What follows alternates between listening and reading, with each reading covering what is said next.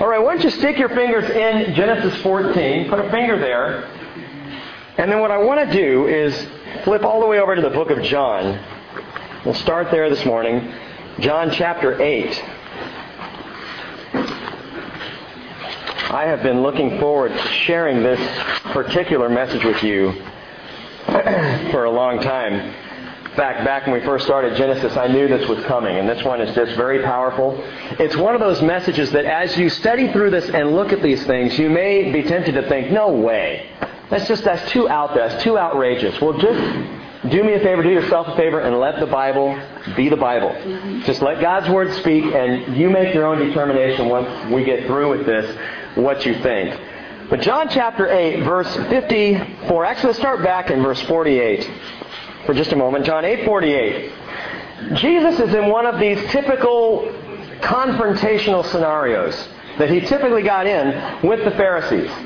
Now, you need to know the Pharisees were the religious stuff shirts of the day. They were the guys who thought they had it right. They were very into their own righteousness. Unfortunately, we see that happening in churches somewhat today as well, where, where we forget that it's by grace that we've been saved, and we begin to think of ourselves as holy, or as righteous, or as spiritual, and we're not. We are human. The only righteousness any of us have is what God imparts to us through His Son Jesus. But the Pharisees had forgotten that. And as Jews, they had gotten very, very religious, very sure of themselves, very sure of their own authority and righteousness. And along comes this Jesus who now is hanging out with the wrong sort of people. Taking righteousness to the filth. I mean, how could you hang out with sinners and prostitutes and tax collectors? Jesus, what's wrong here? And so they continually confronted him. This is one of those times, and it says in verse 48 of John chapter 8, that the Jews answered and said to him, Do we not rightly say that you are a Samaritan and have a demon? Bam! Bam! Two punches to the jaw. You're a Samaritan. You're a half-blood. You're not like one of us. And you have a demon.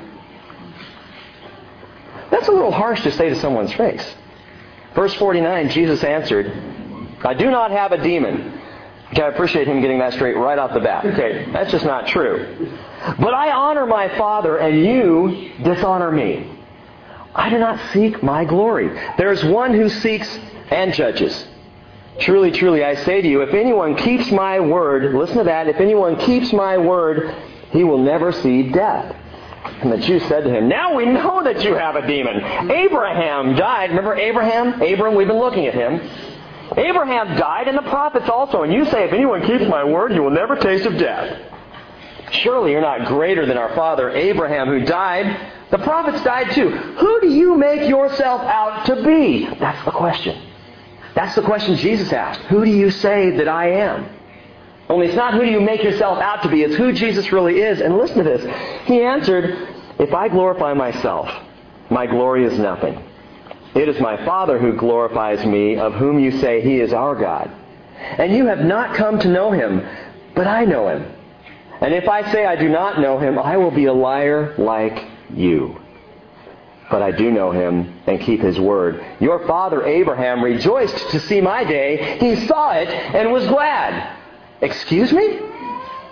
Abraham, who lived thousands of years ago, saw your day, rejoiced to see it. He saw it. Well, what's going on here? And they say to, to him, verse 57, You're not yet 50 years old, and you have seen Abraham.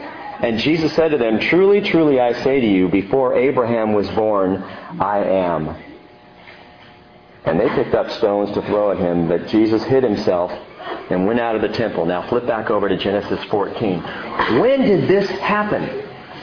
Jesus proclaims to the Jews that Abraham rejoiced to see his day, and he saw it. Abraham saw Jesus. What? How's that possible? Well, with man this would be impossible, but with God all things are possible. Genesis 14, beginning in verse 17. Tell you what, let's take just a moment and ask God to bless this. Father, teach us this morning. Allow us not to rest on human wisdom. And Father, please keep us from human error. Lord, help us just to look at the words of Scripture and understand what you would have us know today. And I pray, Father, as we walk out of here today, we would recognize not only something wonderful, but that our hearts would be touched by your righteousness, your holiness, and the wonder of your love for us. We pray in Jesus' name. Amen. Genesis 14, 17 tells us that after his return from the defeat of Chedorlaomer and the kings who were with him, the king of Sodom went out to meet him at the valley of Shaveh, that is the king's valley. Now hang on, what, what, what, what happened here? Did we miss something? The first half of chapter 14 in Genesis, Abraham goes on a conquest. He takes off after these five kings. Now these five kings and all of their armies had battled five other kings and had taken Abraham's nephew Lot hostage. And they had taken off and lots of people hostage, lots of slaves. And so Abraham finds out about this, and with 318 men, goes after five armies. And he beats them.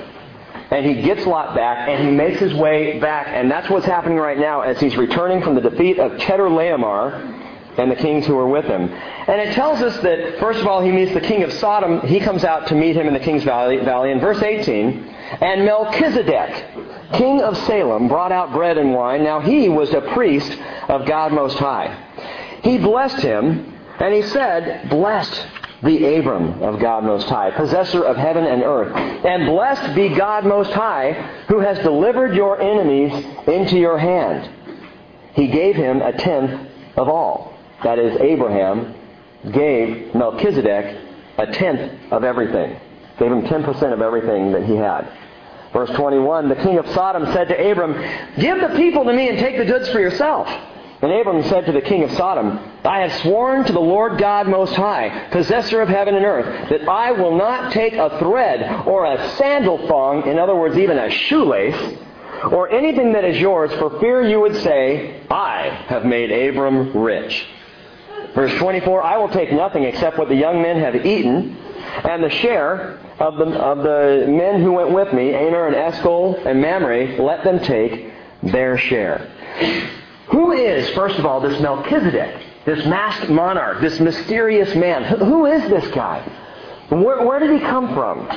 Kind of out of nowhere. In fact, you won't find Melchizedek in the historical record.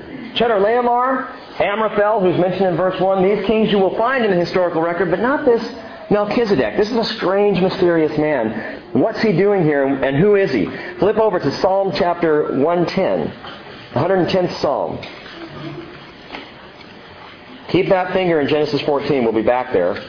But I want to throw some verses at you very quickly here. Psalm 110, starting in verse 1.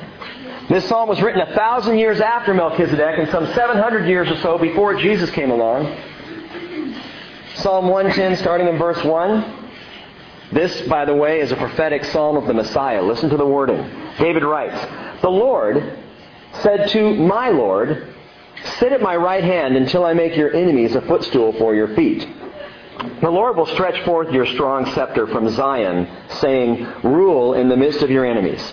Your people will volunteer freely in the day of your power. In holy array from the womb of the dawn, your youth are to, as, are to you as the dew. The Lord has sworn and will not change his mind. That's a good verse to have underlined. The Lord has sworn and will not change his mind. You are a priest forever according to the order of Melchizedek.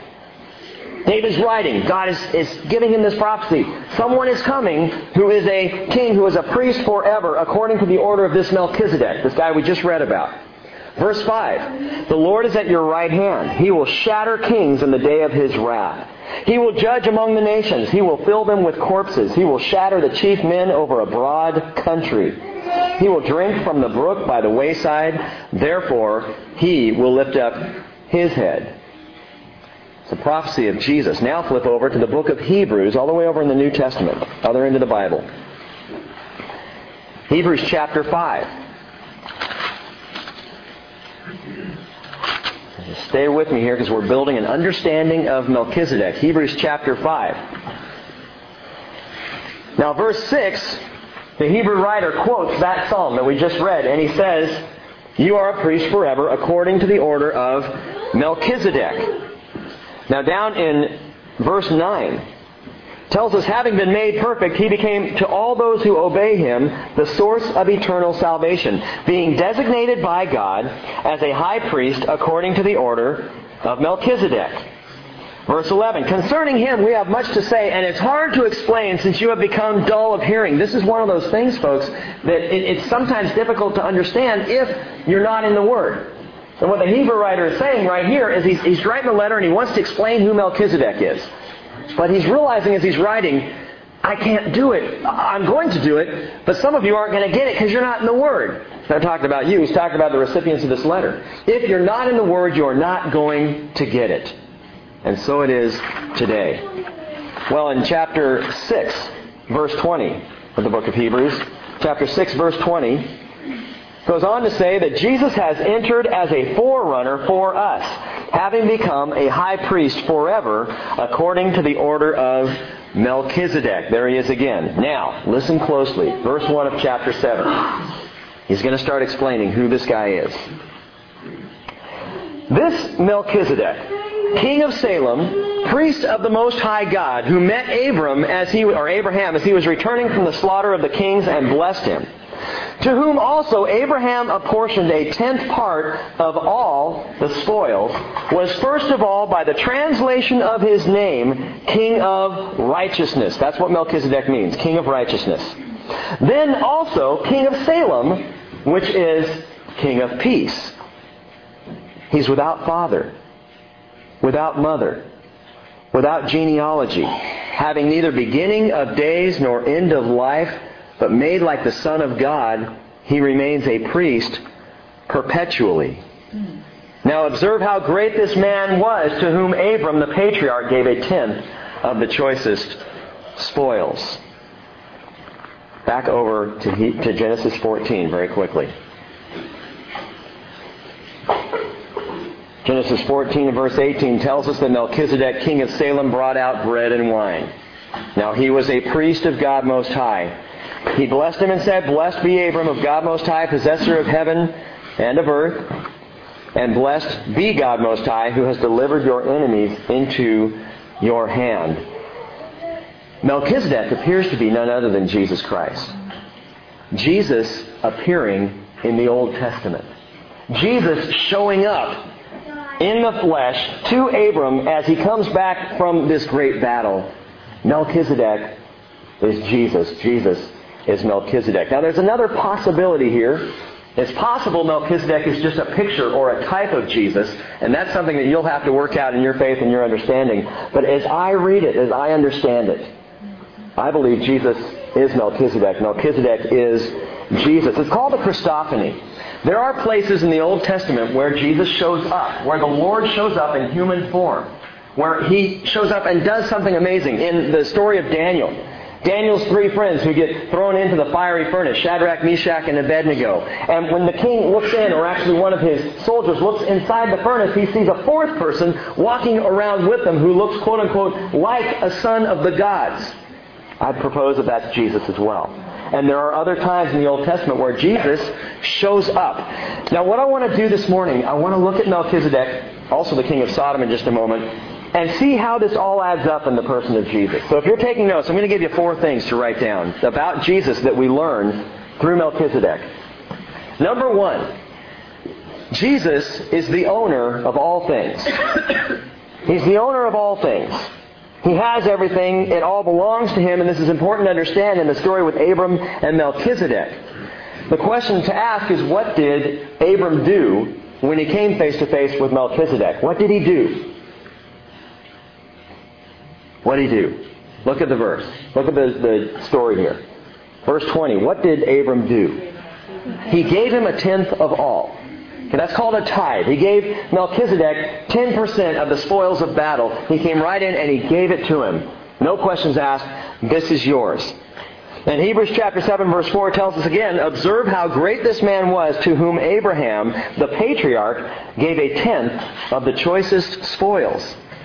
He gave Melchizedek a tithe.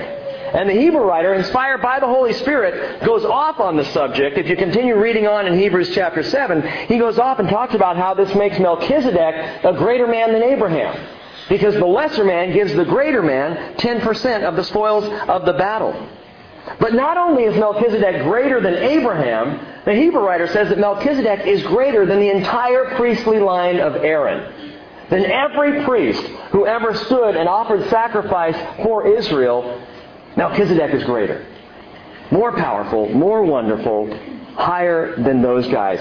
How is this a sign that Melchizedek is Jesus Christ? Look again at verse 20. He gave him a tenth of all, and tells us in 21 that the king of Sodom said to Abram, Give the people to me and take the goods for yourself. But Abram said to the king of Sodom, I have sworn to the Lord God Most High, possessor of the heavens and the earth, that I will not take a thread or a sandal thong or anything that is yours, for fear you would say, I have made Abram rich. What's this mean? Abraham swore something. He made a promise to God. He said, God, I'm not going to take anything. Nothing from the battle. All I'm going to do is go get Lot and rescue him, bring him back. All the spoils of war, they are yours. I don't want them. I won't take them. But then Abraham turns around and he gives 10% to Melchizedek. You cannot give someone something that is not yours to give unless it belongs to them in the first place. Unless it's already theirs. You can't give it to them. By the way, after we're done this morning, anyone who's interested, meet me out in the in the field here because I'm going to be giving away three horses. Three of them.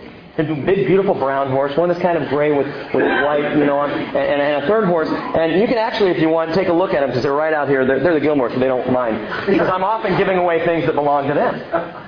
And that's what we're going to do this morning, give those away. I also have a, a great John Deere tractor, going to be giving that to anyone who needs it. You know? I'm excited about this. It's going to be fun. Personally, I'm convinced here that Abraham gave Melchizedek 10% of what belonged to God because of who Melchizedek was. Jesus.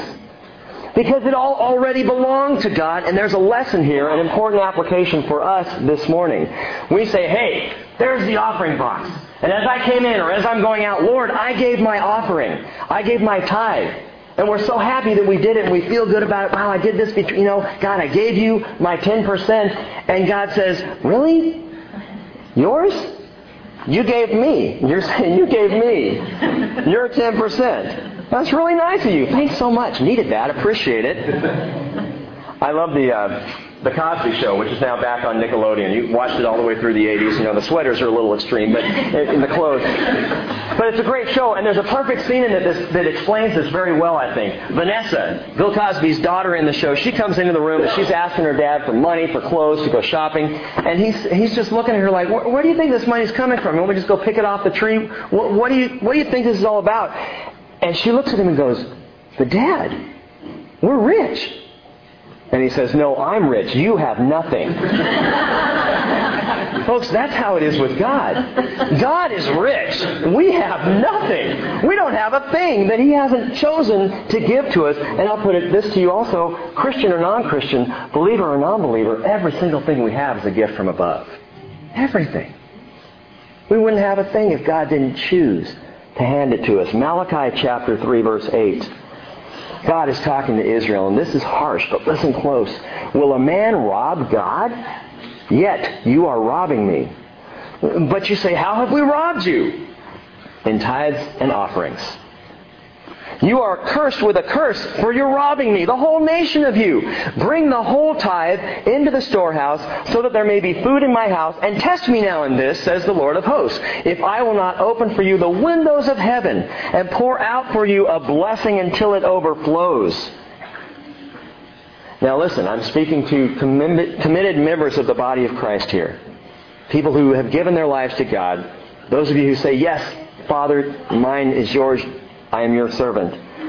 When we hold back our giving, we rob God of what is already His, of what is rightfully His. Now, I don't say that to make anybody feel guilty, and it's very important. A couple things you need to know. We immediately have some objections. We say, okay, hold it right there, Pastor Pass the Buck. I got to know something. Wasn't tithing something that was commanded in Moses' law for the Jews? Isn't tithing, this whole idea of giving 10%, isn't that a thing for Moses and the Jews? Well, you may say, hey, I'm not under law, I'm under grace. But even under grace, there are some things to consider. Listen to this. Abraham preceded the Mosaic law when he tithed to Melchizedek. It wasn't about law, it was about recognition of who was greater. It wasn't about trying to pay back something that he had gotten, it was simply about worship. About saying, God, this is yours anyway, and, and about trust.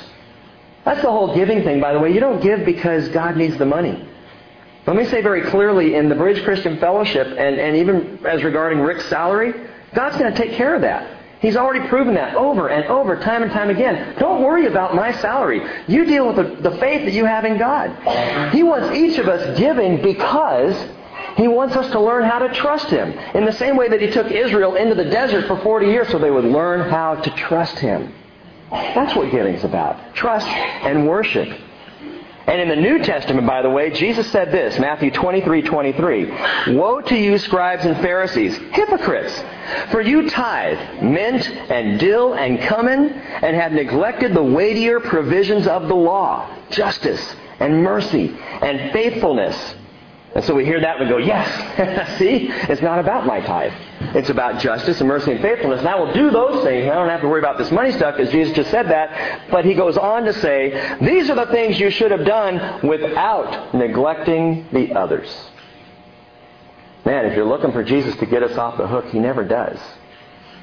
In fact, he said, unless your righteousness surpasses that of the Pharisees, you don't have a chance. Hard teaching. Matthew chapter 6, verse 24 tells us why. He says, No one can serve two masters. He'll either hate the one and love the other, or be devoted to the one and despise the other. You cannot, you cannot, you cannot serve God and wealth. Can't do it. Tithing was not just commanded under Moses' law for the Jews. It's something Abraham did to Melchizedek. It's something Jesus went on to say, hey, don't neglect any of it. Know where you stand with the Lord. Secondly, check this out. You may say, well, my giving to the Lord, Rick, it's none of your business. And I would say you're absolutely right. Which is why I don't know what anybody gives. Which is why I will not know what anybody gives in this church, because it's none of my business. I don't need to know that. We have purposed at this church that the leadership not know what individual people give. Now, obviously, someone's got to know. Someone's got to add it up and figure that out. That's, that's a job for someone who has the heart for it. I don't need to know that. It's none of my business what you give, but it is the Lord's business what you give. It is something that belongs to Him. So, first thing that we see in Jesus is that He's the owner of all things. That's important for us as people just to understand. It's all His anyway. So what are we worried about? It's all His. But the second thing we see about Jesus and Melchizedek is that Jesus is, moving on, the King of righteousness. Jesus is King of righteousness. Hebrews 7 2 tells us the name Melchizedek, Melchizedek, King of righteousness. And Revelation chapter 19 verse 11 tells us something very interesting. John is receiving the revelation of Jesus and he's seeing something at the end, at the very end actually of this time called the tribulation. And he's watching something amazing happens. Verse 11 of Revelation 19, I saw heaven opened and behold a white horse and he who sat on it is called faithful and true. And in righteousness he judges and wages war. His eyes are a flame of fire, and on his head are many diadems, and he has a name written on him which no one knows except himself. Now that just drives me nuts. What's that name? Why tell us you've got a name, but you're not? That's like saying, hey, I got to tell you guys something. No, I better not. tell us. What's the name, Lord? What is it that, that's written on you? Why tell us you have a name and we don't get to know what it is? It's like telling me to, you know, go find the corner in a round room. It just drives me nuts. What is that name? Well, we can't know what that name is. We don't even know if we'll ever know it. But we can find out what we're going to call Jesus in his coming kingdom. Because there is a very specific name, and we sing about it, by the way. Jeremiah chapter 23, verse 5 tells us, Behold, the days are coming, declares the Lord, when I will raise up for David a righteous branch, and he will reign as king and act wisely and do justice and righteousness in the land. In his days, Judah will be saved and Israel will dwell securely, and this is the name by which he will be called the Lord our righteousness. The Lord our righteousness. Yahweh the death. The Lord our righteousness. Melchizedek, the King of righteousness. I put it to you that Jesus is the King of righteousness. Jesus is, by the way, my King of righteousness. And one more time, let me just remind you, it will never be your righteousness that gets you into heaven. A few minutes ago, I mentioned that verse where Jesus said, Hey, unless your righteousness surpasses that of the Pharisees, unless you're better than the best of the best, you will not make it into heaven. Jesus' words. So I stand there and go, Well, great. What hope do I have? I can't surpass the Pharisees. I can't do what they did or be better than they were or be better than the most righteous people on the earth. That, by the way, is why people look at church on the TV or hear about Christians around and look at them and just go, I just can't be that good. And they never give Jesus a chance. Listen, Jesus is the King of righteousness. The righteousness comes from Him, not me, not you. We don't save ourselves. He does. And that is the wonder of grace. Well, Jesus is the King of righteousness. He's also the King of peace. Verse 18 of Genesis 14. Melchizedek, king of Salem, brought out bread and wine. King of Salem. Well, Salem means peace. So here comes the King of righteousness, who is also the King of peace. And Isaiah chapter 9, verse 6 tells us that a child would be born to us, a son will be given to us, and the government will rest on his shoulders. His name will be called Wonderful Counselor, Mighty God, Eternal Father, Prince of Peace. And you may recall when the baby was born, Luke chapter 2, verse 14, on that wonderful night, that the angels sang, Glory to God in the highest, and on earth peace among men with whom he is pleased. Now, Genesis 14, 18, talking about Melchizedek being the king of Salem, this is a first mention in the Bible. I keep bringing this up, but it's important. A lot of times it's called the principle of first mention. And when things are first mentioned in Scripture, it's important to stop and take a look at them and ask why. Because they're usually very significant. And this is the first place, the first reference to God's city, Jerusalem. King of Salem. Salem is Jerusalem. So it's another interesting picture about this Melchizedek. He's king of righteousness, he's owner of all things, he's the king of peace, and he comes out of, comes from Jerusalem to meet with Abraham. And Revelation chapter 21 verse 10 tells us the last mention in the Bible of Jerusalem, a new Jerusalem coming down from heaven, and both are the place of residence for the King of Peace. So Jesus is owner of all things. He's the King of righteousness. He's the King of peace. And number four, Jesus is both king and priest. Okay? What's the big deal there? Well, here comes Melchizedek, king of Salem, bringing bread and wine, receiving a tithe, and he's called priest of God Most High. By the way, the bread and the wine, isn't that interesting? Symbols of communion, of the broken body and the blood of Jesus. This is what Melchizedek brings out and gives to Abram as he comes back from war. Blood and, blood and body, bread and wine. But Melchizedek is called priest of God Most High, and he's king of Salem, and there's a problem with that. This was forbidden under law. This was forbidden by God. King and prophet, that's okay. David was that. He was both a prophet and a king. And priest and prophet, that's okay. Aaron was that. Both a priest and a prophet. But king and priest, forget it. The story told about a king named King Uzziah King Uzziah became extremely arrogant, very proud of his conquest, of his abilities, of his stature, and he goes into the temple. And the priest, the priest Azariah, the high priest of the time, and the other priests were around, and they see the king come into the temple, and he grabs a censer, and he begins to fill it up with incense, and he's going to go over to the altar of incense to burn it to the Lord, because, boy, I'm, I'm King Uzziah. I'm a big guy on campus here. I'm the man, and now I'm going to do something priestly. I'm going to offer incense to God. Look at how great I am. And Azariah says, Uzziah, don't do it. Don't do it. This is not for you to do. You're not a priest. You're a king. There's a separation between the two offices. And it tells us in 2 Chronicles 26:21 that King Uzziah got leprosy. He's about to light the altar of incense in the temple, and suddenly leprosy breaks out across his forehead. The Bible tells us that Uzziah was a leper until the day of his death, and he lived in a separate house, being a leper, for he was cut off from the house of the Lord. You cannot be a king and be a priest for God. That is not allowed. God does not mix preaching and politics. It's too much power for one individual, and power devours. Ultimate power devours ultimately, just like it did Uzziah.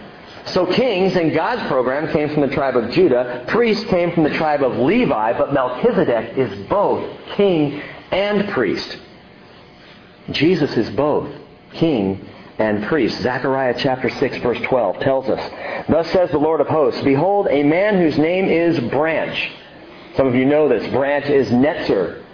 That's where we get the name Nazareth or Nazarene. Behold, a branch, for he will branch out from where he is, and he will build the temple of the Lord. Yes, it is he who will build the temple of the Lord, and he will bear the honor and sit and rule on his throne. Thus he will be priest on his throne, and the counsel of peace will be between the two offices. Which offices? The office of king and the office of priest. Jesus will be both, and there will be peace in that time. This kingly priesthood, this priestly rule, by the way, is eternal. Psalm 110 verse 4 again tells us, The Lord has sworn and will not change his mind. You are a priest forever according to the order of Melchizedek. Number five, I said four things I lied. It'll happen sometimes. Number five, Jesus is without beginning or end. Hebrews chapter 7 verse 3 tells us that Melchizedek is without father, without mother, without genealogy, having neither beginning of days nor end of life, but made like the Son of God, he remains a priest perpetually. And someone would say, aha! If you're real sharp, you might have caught something in that verse. Aha! I got it. It says that he's made like the Son of God. It doesn't say Melchizedek is the Son of God. He says he's made like the Son of God. Therefore, if Melchizedek is like the Son of God, then he's not really the Son of God. Right? Micah chapter 5 verse 2 tells us about Jesus. His goings forth are from long ago, from the days of eternity.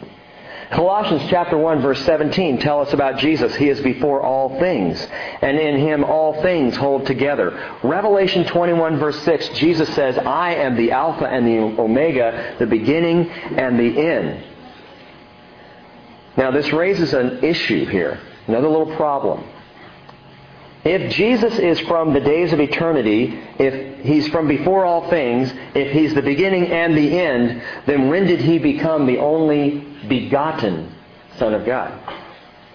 When did that happen? When did Jesus become the Son of God? He's always existed, and we could say, well, he's just always been the Son of God, but the Bible tells us very clearly that God so loved the world that he gave his only begotten Son of God. That whoever believes in him will not perish. So when did that happen? When was he begotten? Folks, there was a specific time, a place in history where Jesus, who is God, became Son of God. Psalm chapter 2 verse 7 tells us, I will surely tell of the decree of the Lord. He said to me, You are my son. Today, today I have begotten you. When was Jesus begotten as Son of God? When he came into the world, when he was born. That was the time that he put on that new mantle, the Son of God. Now, Jesus, who was God from days of eternity, who has always been God, part of the three, the, the, the Trinity of the Father, and that's a whole other subject for another message. But when Jesus left that position, left it behind, took off the mantle of his glory, and became Son of God, took on a new role, a new position for why? What reason? For our salvation to come and get us. And yet, though he is begotten as Son of God, Jesus is also without beginning and without end. He has always been. There was just a point in time when he became begotten as a human. Now, quickly, back to Genesis 14. I want to show you something else and we'll be done this morning. Verse 21. Verse 21, God, Abraham has had this amazing meeting with Melchizedek. This king of righteousness, king of, king of peace. He's the priest and the king all together. He owns everything. He's without beginning and without end. An amazing moment there where Abram sees, I believe, Jesus. And then something happens. Along comes, verse 21, the king of Sodom. You remember Sodom? Mm. Remember the old stories, the Sunday school stories about Sodom and Gomorrah and they were gone? Pride, faith, history. Well, here comes the king of Sodom. In verse 21, he says to Abram, Give the people to me, and take the goods for yourself. Folks, this was a huge temptation. Five armies worth of spoils Abram had from this battle. Tons and tons of stuff, riches, wealth beyond measure. He could have had all of it. The king of Sodom, one of the kings who he saved, said, Hey, you, you take it all. No, take it. No, it's okay. Take the stuff. Go ahead. Come on. You've earned it. You've worked hard for it. It's yours. Take it. But do me a favor. Leave the people to me. That word people there, better translated souls. You take the stuff. Leave me the souls. Who in the world is not so concerned about stuff as he is about stealing souls. Satan is. Satan, I'm not saying was the king of Sodom, but he certainly influenced, compelled the king of Sodom. And king of Sodom says, keep the stuff, just give me the souls. Let me have the souls. You keep it. Be rich and fat and dumb and happy, and I'll take the souls. And it worries me, folks, when I see churches today that are concerned about the stuff. Now, we talked about having a stained glass window right up there in the barn, but that's as far as we're going to go. I love being in a place, folks, and, and have been in the last couple or three churches I've worked at, where it's really been a blessing to be a part of something where it's not about money, where it's not about the stuff. God doesn't want you to be concerned about the stuff. He wants us to be focused on the souls, because that's where Satan's headed. That's what Satan's trying to do. Take away the souls. Well, Abram went his way that day victorious.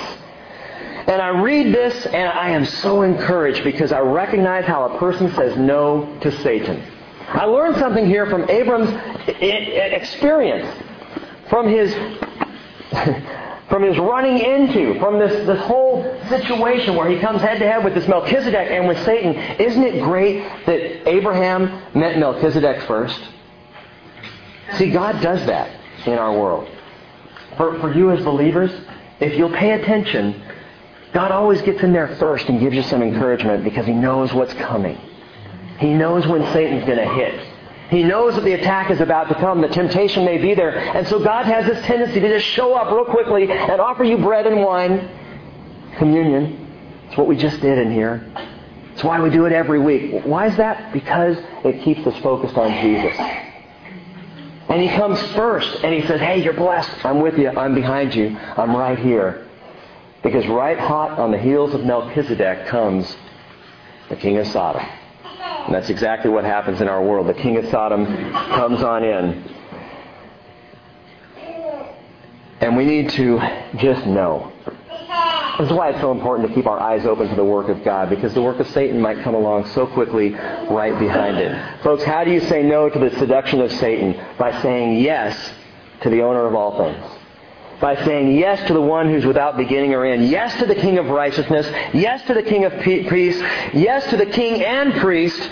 The one offer, who offers the bread and wine, the body and blood, Jesus. Say yes to Jesus. And the more you say yes to Jesus, the easier it is to say no to Satan. And those of you who have been Christians for an amount of time know it's not just a one-time claim. It's not just saying yes to Jesus once and walking away going, I got it. I am together. I'm righteous. I'm holy. I'm perfect. Because I had that moment with Jesus. Not even close. And it's funny when I talk about that because people who I absolutely know are Christians all smile and go, That's right. I have to say yes every single day. Every morning I wake up and I have to say, Yes, Jesus, today let me follow you. Because when I don't, the King of Sodom is right there. He's right there rapping on my heart saying, Hey, keep the stuff. Keep the stuff. Focus on the stuff. I'll take care of the souls. Say yes to Jesus. I want to stop right here. There's one last thing I want to tell you, but let's pray together. Just take a moment and pray. If you have never said yes to Jesus, then right now is a great time to do it. It's so simple. There's nothing difficult about it. If you've never done that, I'll give you the opportunity to right now as we pray. And even if you have said yes to Jesus, say yes again. Father in heaven, and Jesus, we know you're our King, our Lord. You are God Most High. And it's because of your sacrifice, your blood and your body, that crucifixion. It's because you were willing to take that punishment which belongs to me and put it on your own shoulders that I can even stand here and claim to be saved. But Jesus, this morning we want to reaffirm our belief in you. And Father, I know there are some here this morning who are on the verge, who are on the edge of making a decision to give their lives to you. And I pray they will right now. And if that happens to be you today, without drawing any attention to yourself, just pray these words in your heart after me to Jesus. Dear Lord, I recognize that you are Lord. And I recognize that without you, I don't have a prayer. That, Lord, I, I am a sinner. That I have a broken life and a broken heart. And that I can't seem to make it all right. But Jesus, you can. You can. And so I confess my sins to you this morning. You know what they are. I know what they are. I confess them to you, Father. Give them to you. And I pray, Lord, that you will become my Lord today. That you will be my Savior. And that you will set me on the road toward heaven. The road to righteousness, not because I'm righteous, but because you are. Lord, I believe that you are the Christ, the Son of the living God. That you died, you rose again, and that you're coming back. Forgive me and take me in as one of your own. And Lord, we all together just say yes to you again today. In the name of Jesus. Amen. Amen. One last thing. There's a question that arises time and time again in a pluralistic, polytheistic, and paganistic, multi-religious world, which is where we live. No longer a society that, that can even really claim to be a Christian society. We live in a world where all sorts of religions are laid out and offered as opportunity. Hinduism, Buddhism, Islam, Christianity, Judaism, and you can just go down the line and man, take your pick. And we live in a world where that's the attitude. Don't be exclusive. Just kind of go with the flow and do what feels good to you and be sincere about it and we'll all kind of get down to the same place. And I had a conversation with someone this last week and I won't mention this person because I just don't want to embarrass. But, and some of you are waiting for me to mention this person's name. I'm not going to. But we had, the question came up about the exclusivity of Christianity.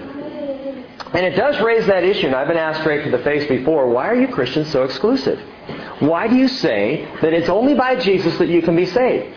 What about the faithful Muslim? What about the Jew, who half your Bible is, is the Jews? What about the Hindu who is just who is peace loving and faithful and, and all that? What about all of these things? How can you claim that Jesus is the only way to God? Well, first of all, I didn't make that claim, but he did. Jesus said, I am the way, the truth, and the life. No man comes to the Father except through me. Jesus didn't leave any other options. I am it. I am the way. But secondly, folks, Jesus didn't call himself the way to be exclusive. That wasn't the point. He called himself the way because Jesus is the only one, not Muhammad, not even Abraham or Moses. None of these other guys did what Jesus did. He is the only one who did what he needed to to make our stained and sinful lives inclusive into the realm of God. What the world will sometimes call exclusive, Jesus only. That's exclusive. God saying, I did this. I died for you to make it inclusive. So that you could come home. So that you could be with me. And Hebrews chapter 7 verse 26 tells us, For it was fitting for us to have such a high priest, holy, innocent, undefiled, separated from sinners, and exalted above the heavens, who does not need daily, like those other high priests, to offer up sacrifices for his own sins and then for the sins of the people. But he did this once for all by offering up himself. And that's the deal. Without the covering of Jesus, this high priest of the order of Melchizedek, we don't have a prayer, but with Jesus we have our only shot. We have our prayer. And I've gone long. It's kind of obvious. I've gone a little long this morning. Sometimes they just go, it's that voice. He just keeps going. Tell him to shut up, Mom. I've had it. Lunchtime. Folks, I choose to go to the Father through Jesus because I want to go to the Father. If we wanted to come out to Whidbey Island, we got to cross the bridge. And that's what Jesus is. He is the bridge. He is the way to the Father. And all these other ways may sound nice and they may seem deceptively peaceful. But the truth is there's one way to God, and if you want to get to God, you go through Jesus. That's the deal.